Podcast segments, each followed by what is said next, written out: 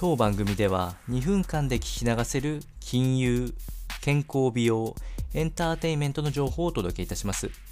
コンテンツ内容の活用方法や質問をしてみたい方は月額サブスクリプションモデルのオンラインミーティングをご用意してありますので概要欄よりご確認ください。本日は Finance Essentials より利払いの概要とポイントこちらをお伝えしていきたいというふうに思います。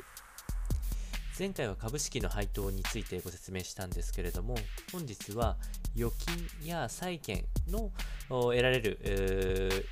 ー、インカム、こちらのお話をしていきたいというふうに思います。えー、利払いに関しては基本は年2回受け取れる株式にの配当に当たるものになりますね。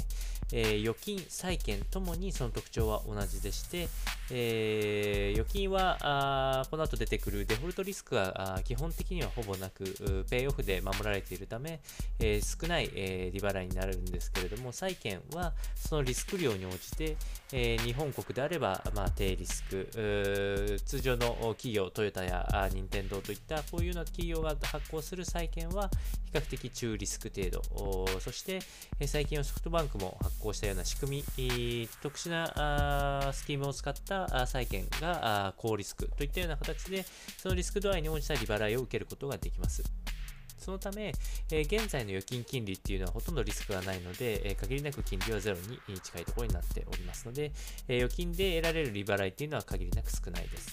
ですので、適度なリスクを取って株式に分配するのか、債券に分配するのか、それとも今の現状が危ないと思って、